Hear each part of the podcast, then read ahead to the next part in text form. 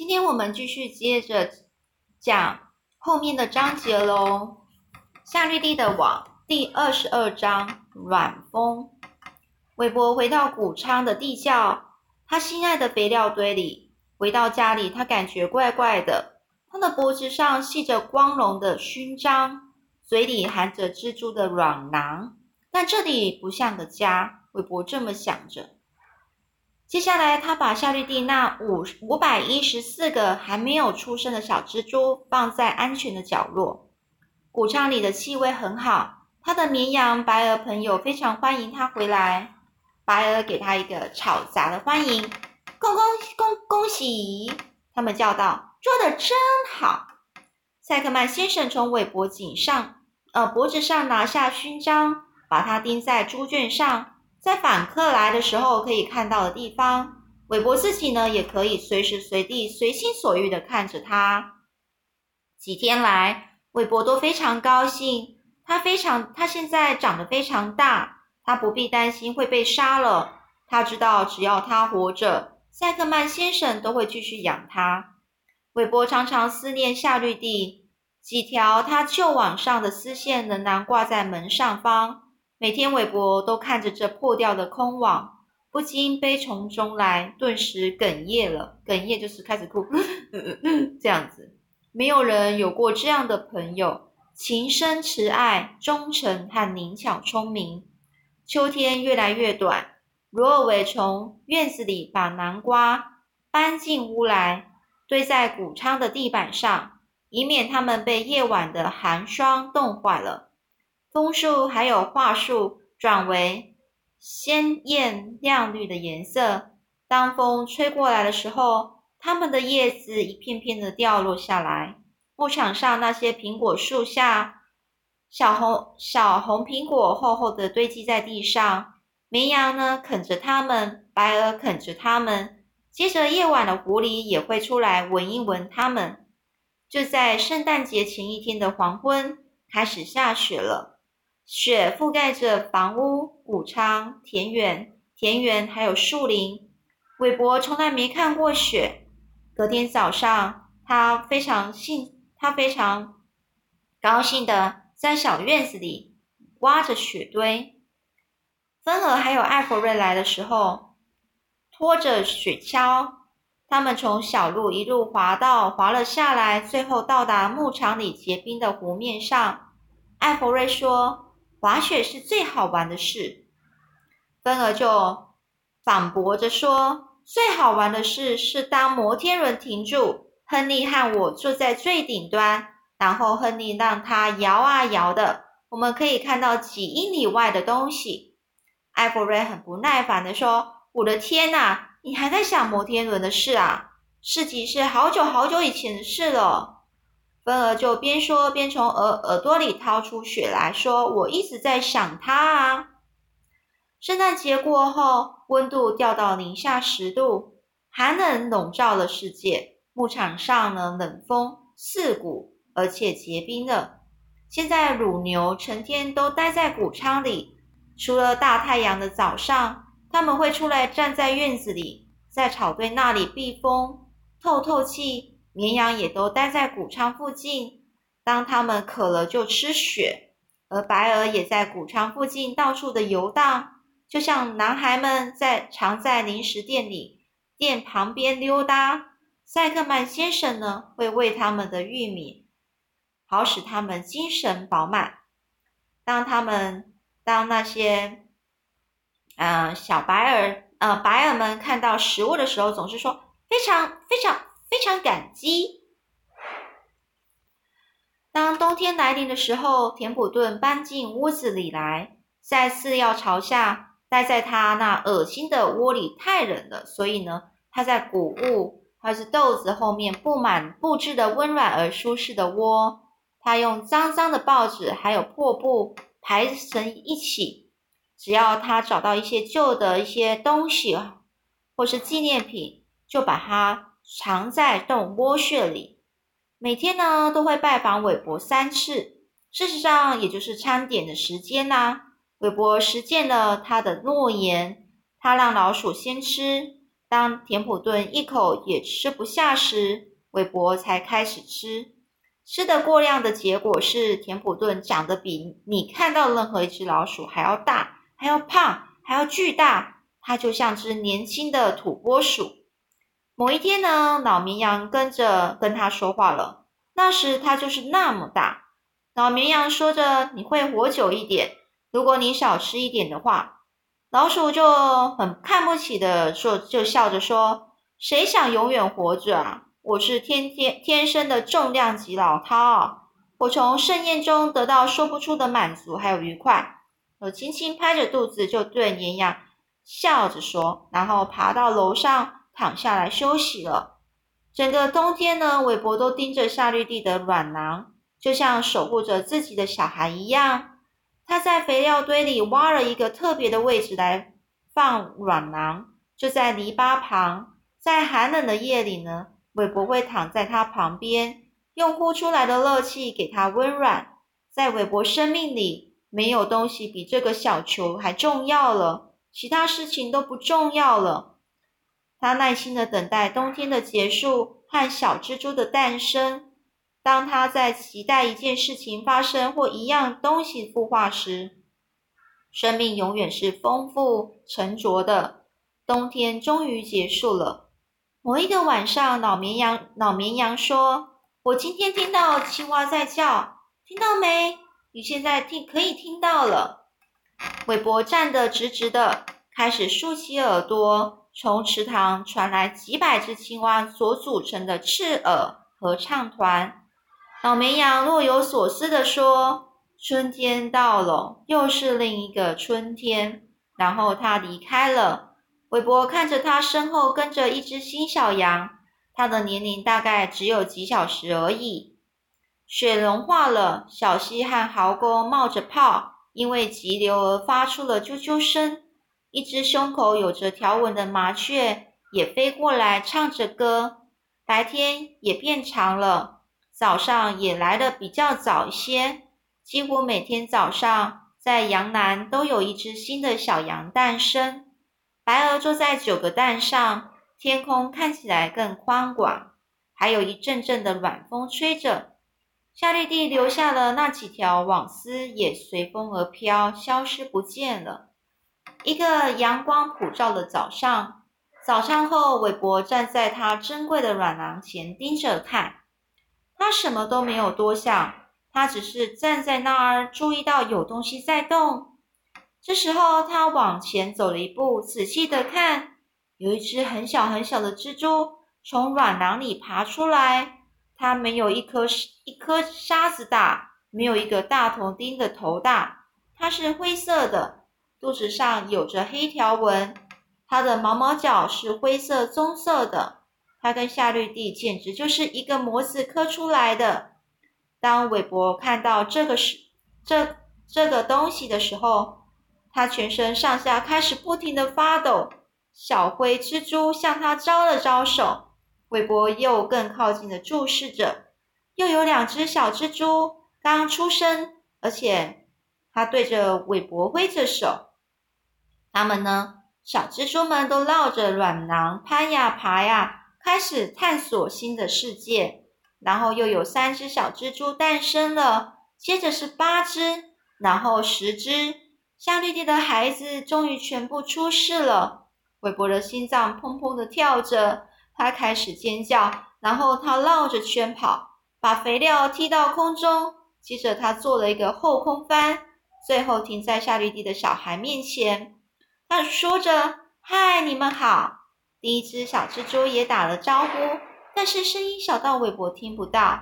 韦伯说：“我是你妈妈的好朋友，我很高兴见到你们。你们都好吗？一切进行的都顺利吗？”小蜘蛛举起他们的手，向他挥手。韦伯了解，那表示他们也很高兴看到他。有什么我可以帮你们的吗？你们需要什么东西吗？小蜘蛛只是挥挥手。过了几天几夜，它们到处爬，上面、下面、四面八方，向韦伯招手，身后尾随着牵引丝，探索着他们的家。有好几打只小蜘蛛，韦伯没办法数得清，但他知道他有很多很多新朋友，他们长得很快，一下就有 BB 枪子弹一般大。他们在软囊旁织网。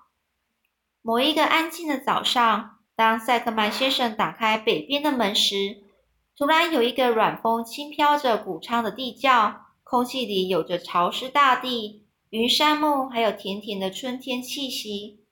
婴儿蜘蛛感觉到这个软风，有一只爬到篱笆的最上面。接着，它做一件令韦伯惊讶的事：小蜘蛛倒立着，把丝囊对着空中，然后放出了一团像云的丝。这团丝形成了一个气球。当韦伯正看得入神的时候，小蜘蛛离开篱笆，随风而去了。当他向门口张房而去的时候，他说着再见。韦伯尖叫说：“等等，你要去哪儿？”但是那蜘蛛已经离开了他的视线了。然后另一只婴儿蜘蛛爬到篱笆顶端，倒立着造了个气球，然后扬帆而去。然后又有一只蜘蛛，然后又有一只。天空中飘满了小气球，每个气球都带着小蜘蛛。韦伯几乎发狂了，夏绿蒂的小婴儿就这么快速的消失了。这时候，韦伯就叫着：“回来呀，孩子们！”接下来，但是那些小婴儿蜘蛛呢，就喊着说：“拜拜，再见，再见！”终于有一只小蜘蛛肯在制作气球前先停下来。他花了些时间跟韦伯解释。他说：“我们要乘着软气、软气流离开这，这是决定我们未来的时间。”我们是飞行员，我们要到世界各地去织自己的网。韦伯就问说：“但是是到哪里呢？”这时候，小蜘蛛就回答说：“就看风要把我们带到哪儿去啊！高的、低的、远的、近的，东西南北，我们乘着趁着微风飘离，要去哪就去哪儿。”韦伯就问说：“你们全部都要走吗？”你们能不能都离开呀？就像我孤单一个人，没有朋友。你们的妈妈不会希望这事发生的，我确定。空中挤满了气球，谷仓地窖里看起来就像飘着一团雾，好几打气球在空中起伏、绕圈圈，从门口漂浮而去，趁着清风一块儿离开。拜拜，再见，拜拜的声音呢，微弱的传进韦伯的耳朵。哎，韦伯看不下去了，他很难过的扑倒在地上，开始哭痛哭。夏绿蒂的小孩离开韦伯而去，就像是世界末日。韦伯哭着哭着就睡哭着睡着了。当他醒来时，已经是晚上了。他看着软囊，唉，它已经是空的了。他再看看空气，空气中空中气球都走了。韦伯闷闷不乐的。走到门口，夏绿蒂以前织网的地方。他站在那儿想着想着，突然听到一个微小的声音：“致意。”他说：“我在上面。”另外另外一个声，另外一个声音说：“我也是。”第三个声音说：“我也是。”我们三个要留下来。我们喜欢这儿，我们也喜欢你。韦伯抬头看看，在门口上方已经有三个小小网了。每一个网上呢，都有一只夏绿蒂的女儿忙碌的工作着。韦伯就问着：“这话真是真的吗？你们非常确定要住在谷仓地窖里，而我就会有三个好朋友吗？”小蜘蛛就说：“当然啦。”韦伯就问说：“请问你们你们的名字？”他很兴奋的。第一只蜘蛛就回说：“我会告诉你我的名字。”如果你告诉我你为什么在发抖，韦伯说：“我发抖是因为我太快乐了。”第一只蜘蛛说：“那我的名字便是乐乐。”我妈妈的中间名字的缩写是什么呢？第二只蜘蛛就问着。韦伯就说：“啊啊。”蜘蛛说：“那我的名字就是阿瑞尼。”第三只蜘蜘蛛又问说：“那我呢？你就选个好名字给我。”一个不要太长，也不要太花俏，不要太笨的名字。韦伯深深的就想着想着，于是呢，他就想到了，那你可以吗？第三只蜘蛛说：“很好，我喜欢，你就叫我娜丽吧。”他优雅的系好蜘蛛网的另一条丝。韦伯心里非常的快乐，他觉得他应该在这重要的时间开始演讲，于是他就开口的说：“乐乐、阿瑞尼、娜丽，欢迎来到谷仓地窖。你们选择了一个神圣崇高的门口来织你们的网。我觉得我应该让你们知道我对你们的母亲有多么的挚爱。我欠她一条命。”她很聪明美丽，直到她死前都对朋友忠诚。我永远珍惜对她的回忆，对你们，她的女儿。我发誓，我们的友谊将永远永远存在。乐乐说：“我加入宣誓。”阿瑞尼说：“我也加入。”娜丽说：“我那我当然也要加入啊。”这个这一天呢，对韦伯来说是很非常快乐的一天。之后呢，还会有许多快乐平静的日子。当时光飞逝，春去冬来，他一直都会有朋友。芬儿就芬儿呢，再也不按时来了，因为芬儿长大了。他总是小心的远离孩小孩们玩的幼稚的事情，像是坐在离猪圈很近的小板凳上。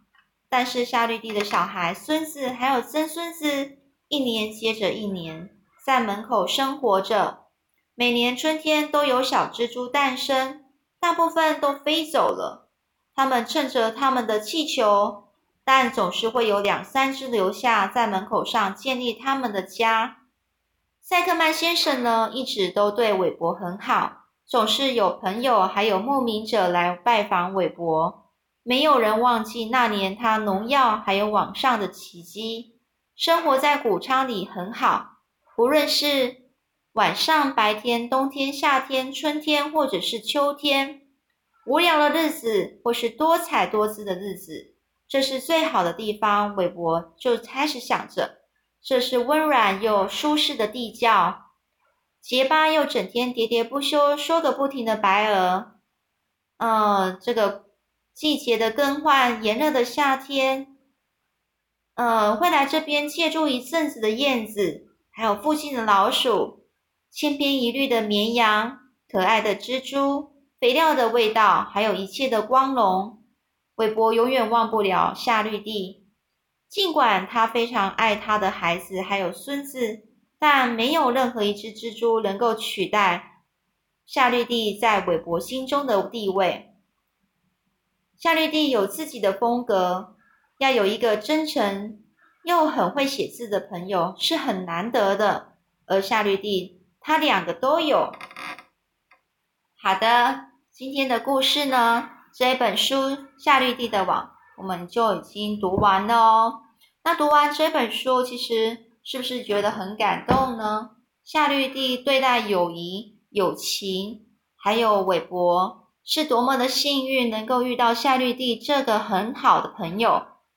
而夏绿蒂是如何帮忙韦伯，救了韦伯，而不被。不在呃秋天前被当成呃培根猪肉被吃掉，其实是是是不是让人家觉得很很不可思议呢？所以呢，我觉得这本书很值得我们去看哦。呃，另外呢，也非常适合小朋友去多思考呃一些有关于友谊、友情还有人生。呃，当然呢，朋小朋友很难去想到，呃，人的生命是多么的珍贵，对不对？所以呢，我们借由这本书，呃，可以告诉呃小朋友或是一些青少年，呃，有关于这所有的一切。非常谢谢大家能够听呃我分享的这本书，谢谢。